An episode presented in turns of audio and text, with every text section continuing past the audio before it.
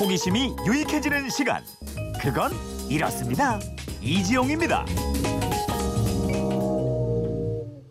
네, 궁금증은 풀고 지식은 쌓아드리는 그건 이렇습니다. 김초롱 아나운서와 함께 지난 한 주 핵심 방송 내용 복습합니다. 어서 오십시오. 네, 안녕하세요. 네, 학교에서 성적 매길 때 쓰던 수미양가 이게 일본 사무라이와 관계가 있다. 월요일에 이런 사실 알려드렸어요. 네, 그렇습니다.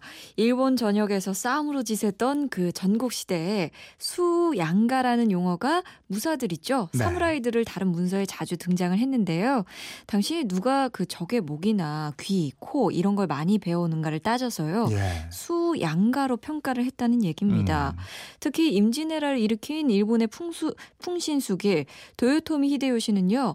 원래 이름이 기노시타 도키치로였는데요. 전투에 나가서 적을 많이 죽이고 귀나 코 많이 베어온다고 해서 주군이었던 오다 노부나가가 빼어날 숫자를 넣은 이름 풍신수길을 도요토미 히데요시라 이름에 내려주었다. 이런 말씀도 드렸습니다. 이게 끔찍한 얘기인데 예. 이런 배경이 있는 평가 방법을 왜 이렇게 오래 썼는지 모르겠어요. 그러니까요.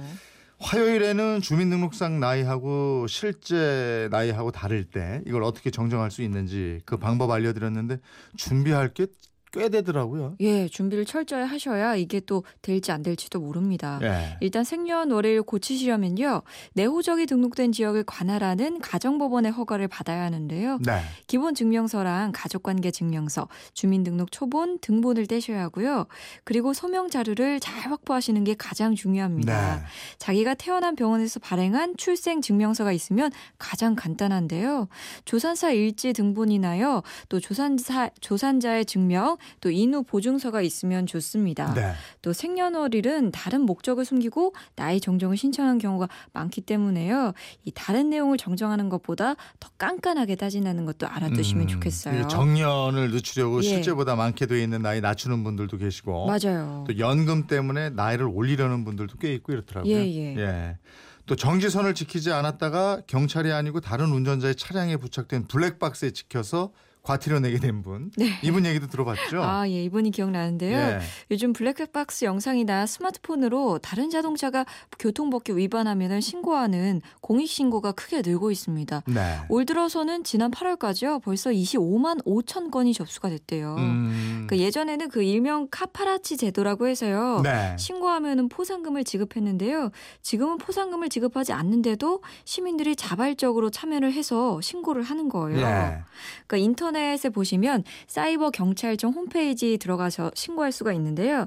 위반을 목격한 지 일주일 이내에 하셔야 이게 적용이 되고요. 예. 또 동영상 그 위반 차량의 번호판 인식이 가능해야 신고할 수가 있습니다. 네.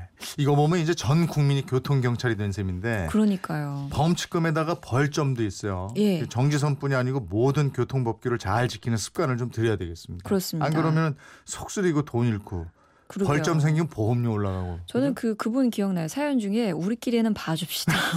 그랬던 분 계셨는데. 우리끼리 때문에 안 되는 거 예, 아니에요? 우리끼리라도 잘 지키십시다. 그렇지. 예. 우리끼리는 꼭 지키자. 예, 아 그렇군요. 그때 우리끼리의 범위를 가지고도 우리가 참 고민했어요. 맞아요. 예. 그리고 집회할 때 소음 기준이 강화됐다고 해서 예. 데시벨이 뭔지 그 부분도 알려드렸죠. 네, 이 데시벨은요 소리의 세기를 나타내는 단위죠. 10을 의미하는 데시.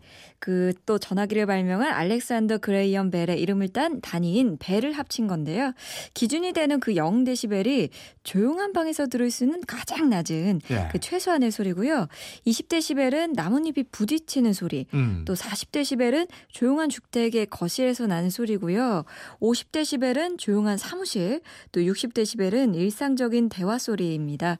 또 70데시벨은 전화벨 소리 그 정도라고 추측하시면 되는데요. 네.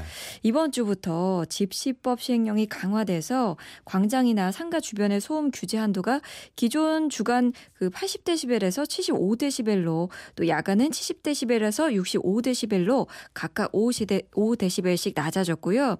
또 소음 기준을 적용하지 않았던 공공도서관하고 종합병원 주거 지역에도 주간 65데시벨, 야간에는 60데시벨의 소음 한도가 적용되게 됩니다. 네. 기준 이상의 소음이 발생하면 50만 원 이하의 벌금을 물게 돼 있으니까 예. 이것도 알아둘 필요가 있겠어요. 그렇습니다. 네, 김초롱 아나운서 이번 한 주 수고하셨습니다. 고맙습니다. 고맙습니다.